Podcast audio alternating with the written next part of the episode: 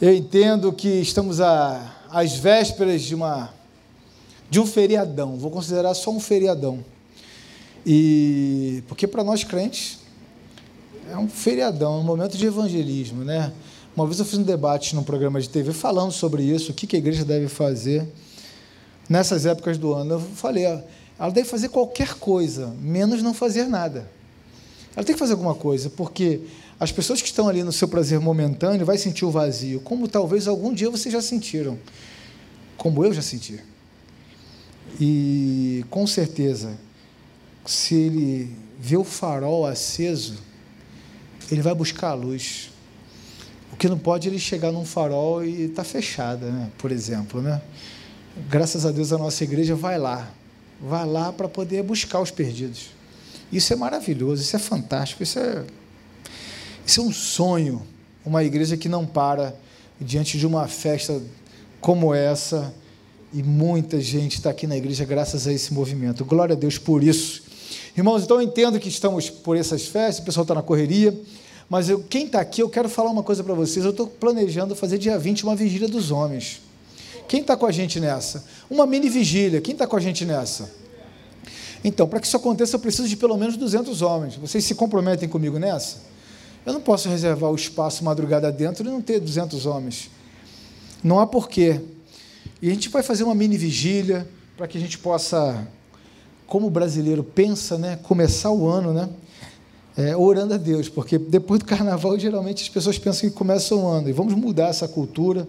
Começamos o ano muito bem, para a glória de Deus. Irmãos, eu quero trazer uma mensagem para vocês aqui essa noite que tem tudo a ver com o nosso tema do ano da igreja, que é o retorno, a essência, né? Eu, para não ser tão assim. Como é que se diz? Copiador, como é que se fala? É, é, enfim, para não copiar tão claramente, eu pensei no tema da mensagem como retorno à origem. Por que, que a gente é assim? Por que, que os homens são assim de uma forma geral? E, claro, isso envolveria um pouco as mulheres, mas eu vou direcionar muito para a gente esse assunto. Por que, que nós, homens, somos assim? Assim como? Por que, que os homens não gostam de ser contrariados? Quem que gosta de ser contrariado? Levanta a mão aí que eu preciso pedir oração para você. Que alguém tem alguém aqui? Quem gosta de perder alguma coisa? Já viu que o homem geralmente é competitivo? Já viu que o homem quer mandar? O homem gosta de mandar. O homem gosta de estar na frente. O homem gosta de ter o controle. O homem gosta de assumir a frente das coisas. O homem tem esse perfil. Naturalmente tem esse perfil. Mas por que, que a gente é assim? Porque a gente não sabe lidar com algumas coisas da vida.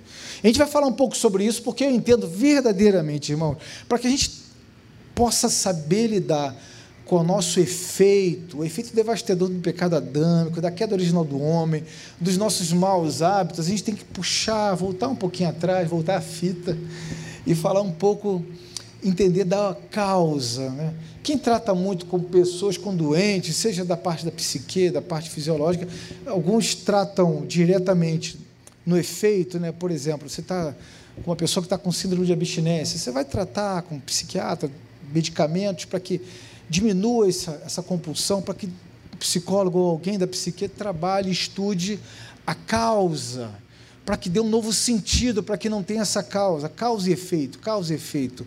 Então, para que a gente, já que estamos no efeito, a gente tem que entender um pouco o porquê, a nossa origem. O que, por que, que nós somos assim? Já, já se perguntaram? Assim, cara, eu não sei lidar com isso. Teve, tem um amigo meu que terminou um relacionamento. Falei assim, cara, eu não sei terminar. Eu falei, é óbvio, nenhum homem sabe romper. Nenhum homem sabe romper o negócio. O homem não sabe, é muito raro. Chegar, pode ter exceções, claro.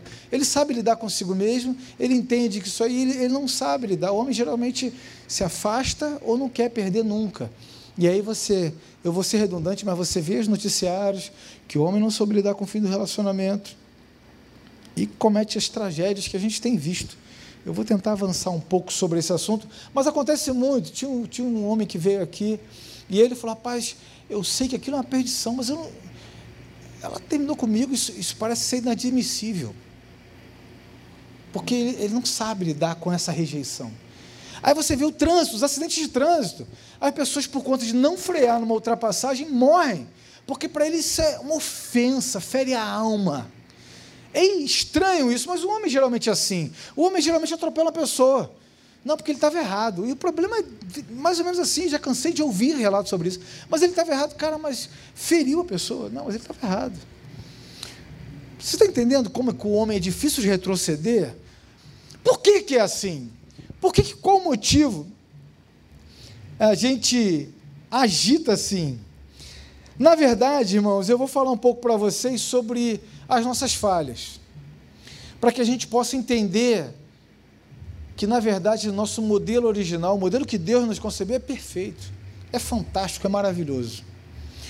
Eu, eu vou convidar vocês, eu não sou, eu não sou, eu não tenho esse perfil. Eu não vou amaciar o ego de vocês, eu não tenho desejo disso, ao contrário. Eu tenho um desejo profundo e verdadeiro que vocês sintam mal. É engraçado falar isso, mas é um fato. Porque, mediante da nossa falha, a gente tem que se sentir inconformado com a nossa posição atual e querer ir para uma posição melhor, com o objetivo único exclusivamente de agradar a Deus. Então, se a gente tem alguma coisa que nos incomoda, que não agrada a Deus, eu quero realmente que você se sinta desconfortável. Eu não, eu não sou dessa pegada de coach que o pessoal fala que, não, você é Deus, porque Deus é tudo, e você é Deus, o Espírito Santo é você, então tu é Deus. Tu é. Eu, eu não vou adorar homem, eu não tenho esse perfil, ao contrário. Então, fiquem tranquilos o ego de vocês não vão ser massageados, entendeu? Ao contrário. Mas qual é o objetivo disso? Agora, né, também não, não vou. O objetivo disso é que você relaxe um pouco e se sinta agraciado por Deus. Não tente ser perfeito. A gente foi fazer uma oferta, a oferta foi a. Os homens foram fazer a distribuição da ceia. E aí foi dado centenas de instruções. Um monte de instrução, pessoal, pá, pá, pá, pá, pá. Aí eu, no final eu falei, homens, tudo por dentro, vocês sabem o que vão fazer, sei que vão fazer, legal, agora relaxa. Em algum momento alguma coisa vai dar errado, não se cobra, aproveita o momento, aproveita o trajeto. Enquanto estamos aqui nessa terra, nós podemos aprender com Cristo para sermos melhor. Porque a gente tem um propósito aqui. Mas aproveita um pouco, relaxa um pouco. Eu já servi assim um monte de vezes, e algumas vezes, não, todas as vezes deu errado em algum momento. E as pessoas se cobram tanto que vira uma frustração tão grande, porque o desejo de fazer, de agradar a Deus, mas relaxa, acontece, e, e eu espero que o Espírito Santo esteja manifestando a sua glória nesse momento, para que a gente possa entender o motivo por que a gente é assim. E eu quero ler com vocês é, Gênesis como eu falei, a gente vai retornar para o começo da história. E não há, não há, nada melhor do que retornar da forma como a gente foi concebido, da forma como a gente foi criado. Eu peço ao Senhor que nos dê clareza e eu peço a atenção de vocês, porque, tirando algumas brincadeiras, esse assunto é muito sério. E eu tenho convicção de que Deus me direcionou a falar sobre isso. Então, fique tranquilo. O Espírito Santo vai manifestar a glória através de você, vai falar com você. Esteja sensível a essa direção. Eu tenho certeza que assim como Deus sussurra ao meu coração, Ele sussurra ao seu. Alguns momentos gritam. Basta você estar sensível a essa direção. Eu vou ler o primeiro livro, Gênesis, capítulo 1, eu vou ler o verso 25, 26 até o 30. Agora sim, eu ainda vou me adaptar com esse negócio, você vai ver. Liguem suas Bíblias ou abram elas, 26 a 30, amém? E disse Deus: façamos o homem, a nossa imagem, conforme a nossa semelhança. Domine ele sobre os peixes do mar, sobre as aves do céu, sobre o gado, sobre os animais selvagens, sobre todo animal rastejante que se arrasta sobre a terra. E Deus criou o homem à sua imagem, a imagem de Deus o criou, o homem e mulher os criou. Então Deus o abençoou e lhes disse: frutificai, multiplicai, enchei a terra, sujeitai, dominai sobre os peixes do mar, sobre as aves do céu e sobre todos os animais que rastreiam sobre a terra. Disse-lhe mais: Eu vos dou todos os vegetais que dão semente, os quais se acham sobre a face de toda a terra, bem como todas as árvores em que há fruto que se dê semente, e eles servirão de alimento. E a todos os animais selvagens e a todas as aves do céu, e a todo ser vivo que rasteja sobre a terra. dou toda a planta verde como alimento, e assim foi. Vou fazer uma breve oração. Senhor Deus, que o seu Espírito Santo dê clareza, traga luz aquilo que o Senhor quer ministrar, porque o Senhor ministra essa noite. Em nome de Jesus. Amém. Aqui nós vimos Deus nos criando. Que legal. Deus chega e fala: vamos criar o homem. Vamos dar poder. Literalmente, Deus deu uma ordenança a nós. Olha só, você vai dominar tudo aquilo que eu criei. É impressionante isso. Impressionante porque ele nos deu, ele nos deu autoridade. E isso foi claro, ele até deu muitos detalhes a quem ele, o que, que nós poderíamos dar. E algumas coisas vocês vão entender a partir de agora, porque na, na queda, chamado pecado original, pecado adâmico, nosso corpo declinou. Nós temos um corpo mortal, nós somos inclinados ao pecado, porque a nossa carne, a gente não tem como tirar a carne de nós. Então nós temos um corpo falho, numa natureza perfeita. Por que a natureza perfeita? Porque a programação original que Deus fez na criação do homem não mudou. Deus te deu autoridade para ter domínio, mesmo numa carne falha. Um exemplo prático disso, eu já falei, acredito eu, algumas vezes. Você pode pegar o melhor profissional de psicologia, psiquiatria, o melhor pastor que entende sobre a vida eterna, e um ente querido morre, vai ter dor. Porque o homem não sabe lidar com a morte, nós fomos programados para o que é eterno. Entenderam? Ou estou errado? Alguém aqui age de forma indiferente. Nossa programação original não foi alterada. Nós não sabemos lidar com a perda. Eu lá com a minhas, minha idade, 44 anos, eu penso coisa que eu tinha 17 anos, 8 anos, parece que foi ontem. Ou eu sou o único assim? Todos nós somos assim. Por quê? Porque a nossa mente projeta o eterno e realmente 20 anos não é nada comparado a uma eternidade. Vocês estão entendendo que a nossa programação original não mudou? Nosso corpo se tornou falho. Nós vamos voltar ao pó, voltaremos à terra. Nós vamos morrer, vamos ser peregrinos enquanto aqui, até que Jesus volte, ou que nós vamos ter com Ele. Então, nosso modelo original, a programação da forma que nós fomos concebidos, não foi alterada. Nós ainda temos dentro de nós o desejo do domínio, porque fomos concebidos para isso. Nós queremos mandar, dominar, porque Deus nos fez assim. Só que o problema é que com a queda de Adão, a gente faz torto. Eu não vou nem falar em depravação total do homem, eu vou falar que a gente faz errado. Porque a natureza do homem nos inclina a fazer o errado. Nós éramos perdidos nesse mundo, nós tínhamos uma justa condenação. Nosso, decis... Nossa... Nosso final seria o fogo eterno. Então nós temos o desejo de controle, o desejo de domínio, mas no corpo falho, tendencioso a planejar aquilo que agrada a carne, não agrada o espírito. O mesmo acontece com a multiplicar, encher a terra.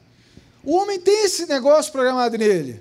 É mais importante até do que a sobrevivência. Você pode perceber quantos homens hoje, por questões de adultério, por prazeres da carne, ele, o instinto de sobrevivência dele vai embora. Ele deixa de prover o próprio lar, ele rouba da casa, onde é o sustento dele, da comida dele, que come é ele, o filho, a família dele, para por uma questão de essência. O adultério rouba por isso. Nossa programação original continua sendo perfeita, mas nós temos um corpo com desejos imperfeitos. Aí você fala assim: não, então tá bom. Aconteceu, né? Está resolvido. Eu vou chegar lá. Deus enviou Jesus. Então a gente vai chegar lá. Eu estou só dando um, um spoiler do meio para que vocês não se conformem sendo o que são. Nossa inclinação e nossa programação. Nós temos o desejo de multiplicar, de sermos fecundos. Outra coisa no homem é o trabalho. Muitos homens têm a sua identidade forjada numa profissão. Quem é você? Eu sou o doutor Fulano. Não, porque não, eu sou o pastor tal.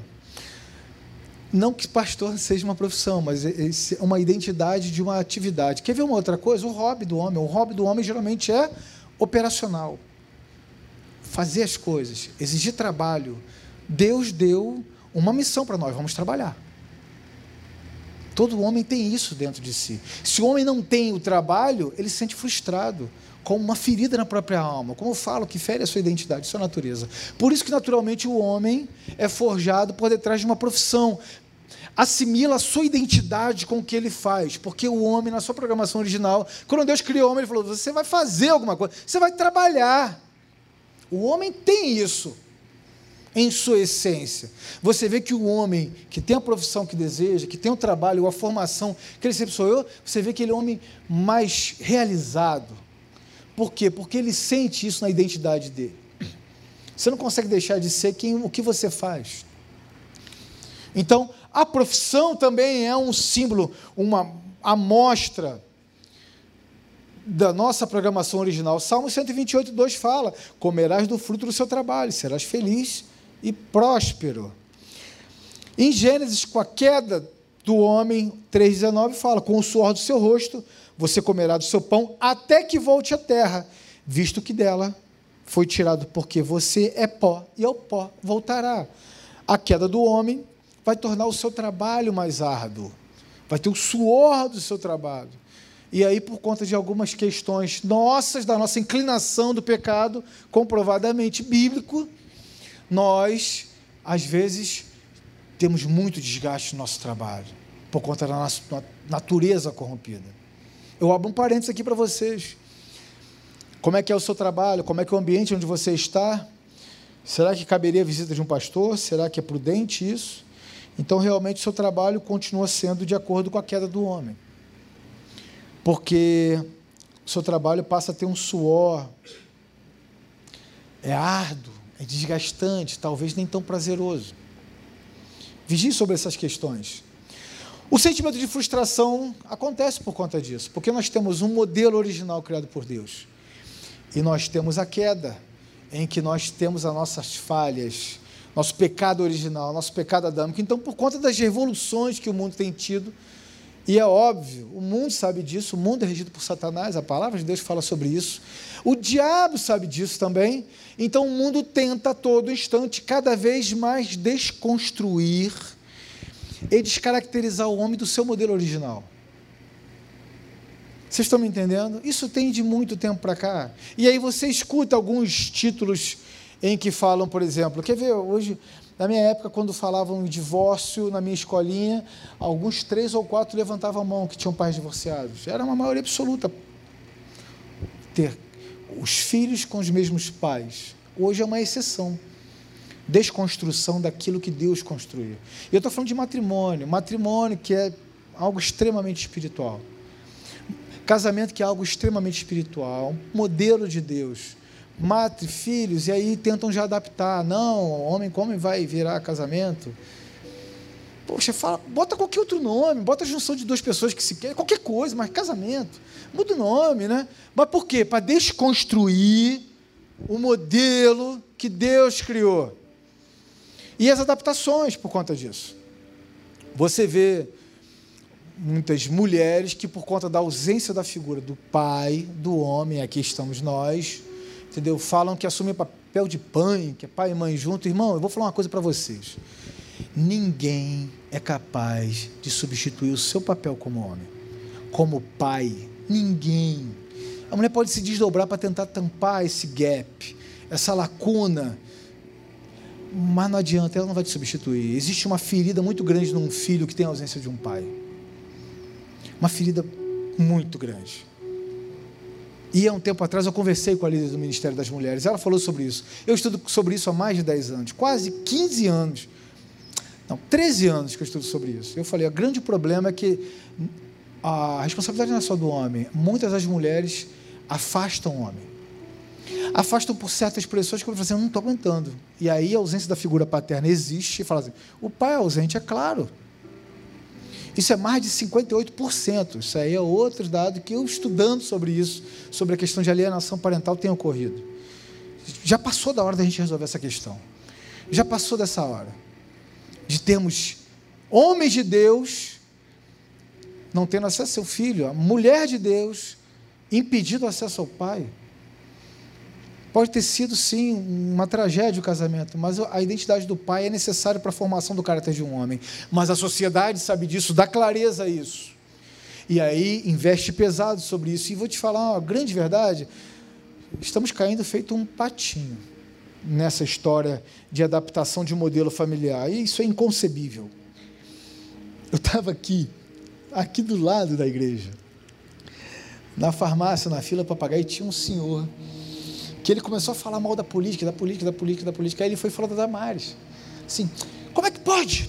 Ela quer evitar a gravidez precoce, evitando sexo. Como é que pode? Ele é doido. Eu falei, queridão, eu quero que você me explique. Como é que sem sexo tem filho? Então é, é plausível isso, cara. E vou te falar, previne doenças. Aí ele viu assim que eu era meio que defensor dessa ideia, né? E quem não é, é estranho, né? Ele, capaz, o velho pirou. Pirou. Olha só o conceito, eu estou falando de um homem que tem uma certa idade, deveria ter os valores mais registrados assim. A moda antiga, né? Vocês estão me entendendo? Ele está falando de, de gente de, de pré-adolescente poder fazer sexo. Não, meu irmão, eu sou contrário até a ideia de, de adulto, mesmo que não seja casado, também sou contrário. Qual o problema nisso? Então, irmão, eu quero dizer que esses valores foram deturpados. E pior, foram inseridos sutilmente nos valores do meio cristão. Não que a igreja faça isso, mas as pessoas vêm com esses valores mais ou menos assim: não, eu nasci assim, eu vivi assim, e assim, e eu acho assim, e, e, e continuam andando como um loop. Já viu o cachorro correndo atrás do próprio rabo? Tem um monte de gente que ainda está nessa pegada, porque ainda não parou e fez uma reavaliação dos valores que tem. Por que, que você sente isso? Como eu falei, da sua essência, e por que, que nós agimos errado por conta da questão da queda? Eu quero dizer uma coisa para vocês, meus irmãos. Você pode ser uma grande autoridade como profissional, você pode ter pós-graduação, doutorado, etc. Você pode ter dois, três, quatro filhos e ter tido até uma única própria esposa. Mas se você não tiver isso avaliado dentro de ti, os valores de Deus, você possivelmente está bem longe de ser homem de Deus.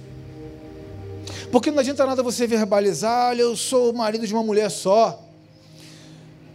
Sou profissional, sou bem sucedido, tenho três filhos, quatro filhos, sei lá. E é, esse é meu método. Irmão, reavalie. Porque uma outra coisa também que você vê, que sutilmente a sociedade foi deturpando, foi realmente do modelo do homem que Deus criou. Eu tive esse, esse, esse, sufoco, né? Eu falei isso na primeira ministração. Quando eu tive esse impacto, que eu falei, gente, meu pai ensinou valores de homem. Meu pai não era crente. Valores de homem, exemplo da sociedade, referência, valores morais. Mas eu pensei assim, já tinha alguns anos de crente, falei assim, possivelmente não sou homem de Deus, como Deus quer. E me deu um, me deu um negócio. Eu falei assim: eu não estou agradando a Deus. Eu não tinha uma prática pecaminosa, não vivia, não era essa a questão. Era que os meus valores não foi aprendido para ser os valores de Deus. Eu fui buscar uma literatura e tinha poucas. Hoje tem um monte de livro falando sobre homens. Mas um monte de livro. E temos o Ministério dos Homens que a gente fala para homens. Possivelmente seus valores podem estar errados. Vocês já pararam para fazer essa avaliação? Já pararam para ter um entendimento de que possivelmente, mesmo com sua família linda, bela, maravilhosa, ou até você ainda está buscando em Deus, alguma coisa não está agradando a Ele? Por quê? Como assim? Como assim? Primeiro, por conta da nossa natureza. O pecado original deturpou nossos desejos. Uma coisa é você ter autoridade, outra coisa é ser totalitário. Você ainda é autoridade. É, você tem algo que Deus já te concebeu. Uma, outra coisa é a forma como você exerce ela. Você está exercendo realmente sua autoridade como homem? Será que você, até que é solteiro, fala assim: olha só, eu sou o homem da casa, mesmo que a casa ainda tenha só eu? E aí você tem a postura de homem dentro do seu lar? Postura de homem. Primeiro, não ficar levando mulher para lá. Estamos entre homens, né? Vamos ser um pouco mais claros. Isso é postura de homem de Deus? Outra postura é você faz as coisas com ordem e decência no seu lar, as coisas são organizadas. Ou você pretende ter uma empregada ao invés de uma esposa, uma cooperadora ou uma serva. Já parou para se avaliar em relação ao que você espera de uma mulher? Por conta de princípios. Nós aprendemos com princípios muito bons que vieram da nossa geração. Eu acabei de falar um resumo da minha. É óbvio que eu aprendi princípios também que, não, que eu, des, eu desprezei. Alguns princípios a gente pode estar trazendo para lá. Quantas vezes, irmãos, escuta, eu estou te falando, eu recebo muita mensagem, não é pouca não. E me perdoem aqueles que eu não estou respondendo. Bota aquela carinha para cima que aí sobe na fila e eu respondo, porque eu tenho desejo de falar com todos vocês de verdade. Mas hum, as mulheres falam, olha só, tá faltando, meu marido é, é homem, mas não é marido, não é homem como é uma expectativa de um homem de Deus, aquilo que a gente ora e busca em Deus. Eu acredito num Deus justo, e Ele não seria injusto de preparar uma mulher de Deus que você espera num homem de Deus que você não é. Eu estou equivocado em relação a isso? Então Deus é um Deus justo, Ele é perfeito, Ele é advogado fiel. Então gera essa expectativa de você ser o homem do jeito que você quer que sua esposa seja. Um exemplo de autoridade é esse exemplo. Eu não estou falando de perfeição, porque longe de mim querer pagar de perfeito. Ó, sou perfeito não, filho. Ser feliz dá trabalho, ser homem dá trabalho, ser homem segundo o coração de Deus, misericórdia. Porque depende da graça dele, porque olha, eu, se eu for fazer com o meu próprio punho, honestamente, não sou hipócrita, não vou falar isso, não daria, é impossível. Então, nossos princípios estão errados. Isso por conta dos solteiros e dos casados. Ou aqueles que já tiveram uma experiência e estão buscando em Deus uma mulher. Irmãos, vamos ser homem. Porque o homem que não é capaz de dizer não para a própria carne enquanto solteiro não vai ser capaz de dizer não depois de casado. Não vai ser, irmão. Não vai ser. Acredita que eu estou te falando, não vai ser. Porque você você escuta, meu irmão, você escuta umas coisas que vou te falar, só a graça de Deus. Assim, é, irmão, a mulher tá, não está bem e tal, sabe como é que é, né? Eu sou homem. Cara, não é. Isso é qualquer coisa, isso é um animal, você é, é macho. Macho cachorro é, cara. Se homem falar, cara, sei como é que é, tá difícil. Tem aquela propaganda da minha época, né? Tá difícil nesse hoje, né? Quem já ouviu isso? Deus me livre. Meu irmão, vai. Eu vou contar um segredo para vocês: os homens adoecem mais rápido do que as mulheres. Imagina só, você lá, doente, mulher. Pô, marido, sabe como é que é, né? Tô indo ali já volto. Vai ser bom? Então se projete naquela expectativa que você espera. Que negócio é esse? Você não sabe controlar um. Vamos ser homem, né? Vamos pagar de homem, né? E o terceiro ponto é óbvio: o diabo. O diabo não está de bobeira. Nós temos a queda do pecado adâmico que já nos deu um corpo corruptível, falho, inclinado a cometer o que é errado. Já tem o dedo do diabo nisso. Nossa inclinação natural é essa, e o diabo incentiva, é óbvio. Vai criar situações, óbvio. Negar o poder que o inimigo tem é tão perigoso quando negar a própria existência de Deus. Não relaxa não, irmão. Não relaxa não. Não dá bobeira, é sempre alerta. Não faz isso não, porque o diabo anda ao seu derredor. Ele está doido para te pegar. E ele não vai brincar. Ele vai te ripar, ele vai te levar. Ele quer te ceifar. Ele não vai ficar te mantendo como uma marionete. Está difícil para você, meu irmão? Eu vou falar uma palavra de C.S. Lewis. Eu estava preparando essa mensagem, vou abrir um parênteses. Eu estava preparando essa mensagem hoje, minha mulher me manda no WhatsApp essa imagem com esse texto. Eu falei, uau, é de hoje. Nenhum homem sabe realmente o quanto é mal até se esforçar muito para ser bom. E uau! Deus já tinha falado sobre isso. Irmão, você está se esforçando muito, então não vem me pagar de bom. Porque eu vou te falar, ser homem dá trabalho. Ser homem dá trabalho. Ser homem de Deus, meu irmão, haja esforço. Negar a si mesmo não é piada. Porque se Jesus não ia falar logo em seguida para pegar a cruz que é dele. Porque o símbolo da cruz é o símbolo do nosso Senhor Jesus. A nossa cruz, é nossa cruz. Eu não estou deturpando a interpretação. Mas é o símbolo do que a gente está pagando. Negue-se a si mesmo. Se está fácil para você, meu irmão, tem alguma coisa de errado, mas tem muita coisa de errado. Ah, se homem é fácil, não é não. Não mete essa. Não venha me enganar. Por favor. Você está enganando a Deus? Faz isso não, irmão. Eu também não quero pagar um de moralista falando assim, olha, eu estou falando que não é fácil. Como podemos então ter um resgate da nossa identidade? Eu vou voar aqui. Como então? Você falou alguma coisa que realmente eu falei que meu objetivo é que se sentisse mal, legal. Eu não quero que você se sinta mal para baixo, eu quero que vocês façam uma inferência daquilo que Deus está falando. Eu sou só um vaso, irmão. Fica tranquilo em relação a isso. Espero ser só instrumento de Deus. Não tem mérito nessa história. Como podemos então ter um resgate? Gênesis, eu falei para vocês e vamos ler de novo. Porque o Senhor ordenou o homem que não fizesse uma imagem de Deus. Você já parou para pensar sobre isso? Vou voltar aqui, Gênesis. E disse Deus: façamos o homem a nossa imagem, conforme nossa semelhança. Domine ele. Vou ler só até aqui. Irmãos, pergunta para vocês. Ele nos criou, a primeira coisa que ele falou assim: você vai ser semelhante a nós. Nós, a Trindade, Deus Pai, Deus Filho, Deus Espírito Santo.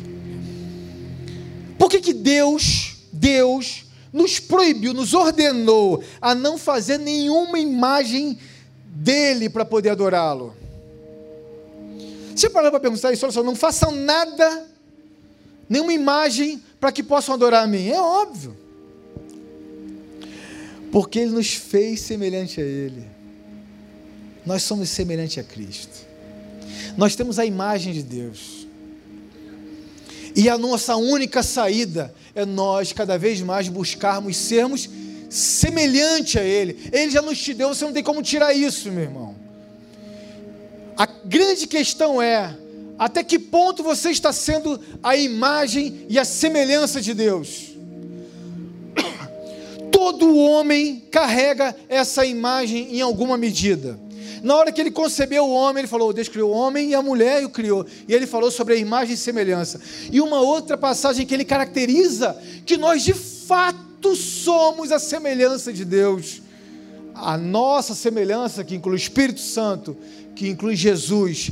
Em Efésios 5, 23 fala: Porque o marido é o cabeça da esposa assim como Cristo é o cabeça da igreja, que é o seu corpo, do qual ele é o Salvador. Aleluia, glória a Deus, irmãos. Ele nos comparou a Jesus. Ele falou: Jesus, o cabeça da igreja. Assim como você sendo semelhante a Deus, você é o cabeça da casa.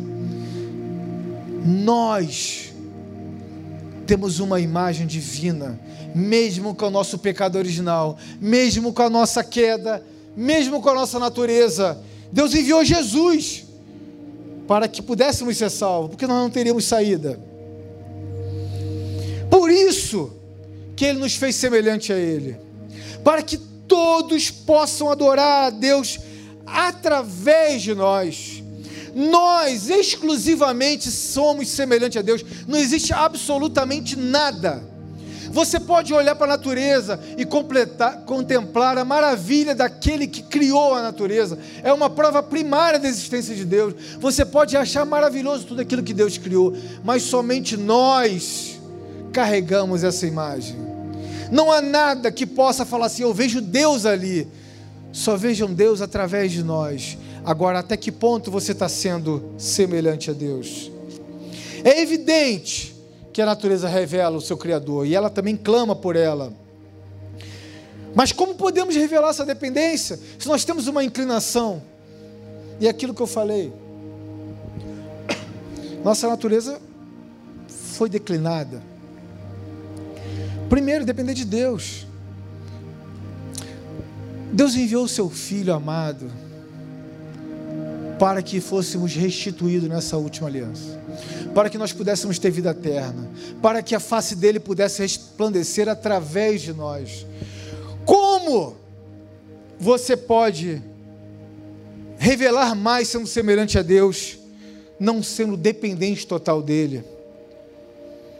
O segundo ponto, Obviamente, fruto do Espírito, Gálatas 5, 22, 23.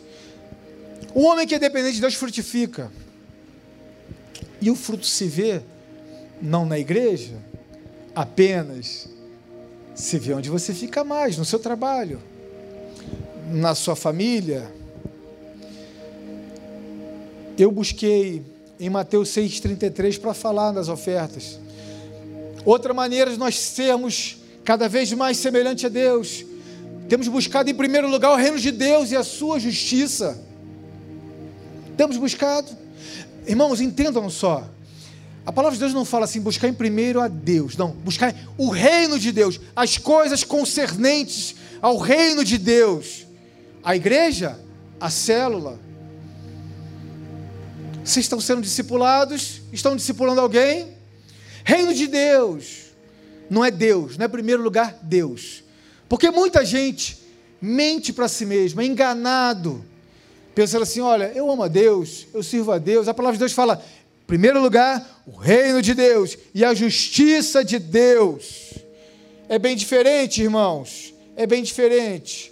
O reino de Deus são as coisas que são direcionadas para Deus.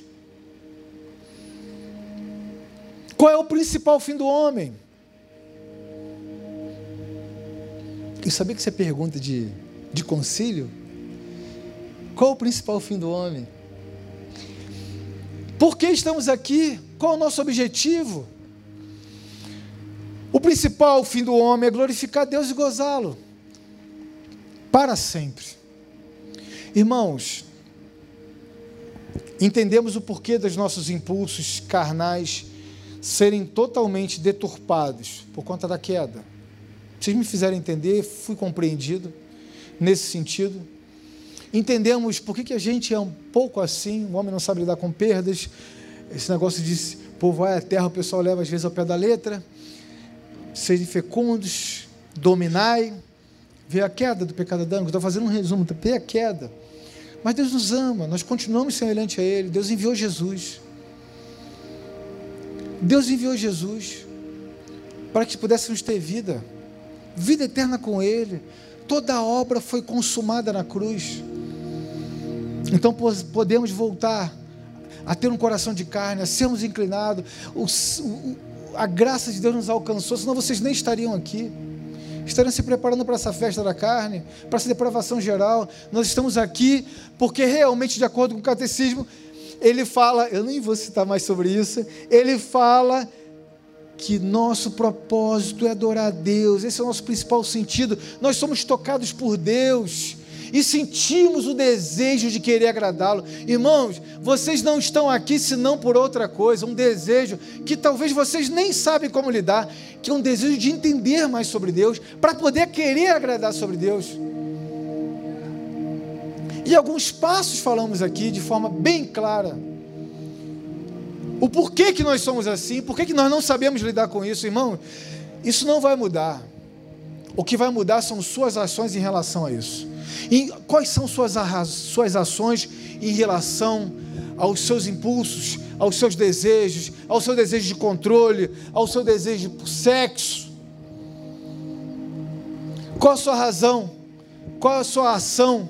Qual vai ser a sua reação diante agora de saber que você é responsável de ser a imagem e semelhança de Deus, que você foi criado assim. Para muitos, eu recebi uma ligação de, de um homem que está em depressão, e eu recebo isso, infelizmente, muitas vezes. Já a vida perde o sentido. Perde porque nós buscamos de próprio punho querer resolver os nossos próprios problemas. Há um sentimento de impotência no homem. Quantos alguns vieram aqui destruídos, porque o seu lar foi destruído e muitas das vezes foram feitos pela sua própria autoria. Mas o sentimento de impotência é tão grande de não poder voltar atrás para restituir aquilo, porque tem algo dentro de nós assim, você tem que ter o um controle sobre isso. E muitas pessoas matam por conta disso. Irmãos, em primeiro lugar, o reino de Deus, justiça de Deus, fruto do Espírito eu tenho convicção que vocês estão aqui porque o coração de vocês clama, a sua alma, no seu íntimo clamam, clamam a essência daquele que o criou, transbordando através do Espírito Santo de Deus que habita em nós, que está em nós. E só existe uma saída para que a gente possa agradar a Deus, viver do gozo eterno diante do Pai. Uma busca constante, sim, mas um homem regenerado, uma inteira regeneração, uma busca por Deus. Negue-se o homem a si mesmo. Pega a sua cruz e fala: Eu sou tão homem que eu vou retroceder.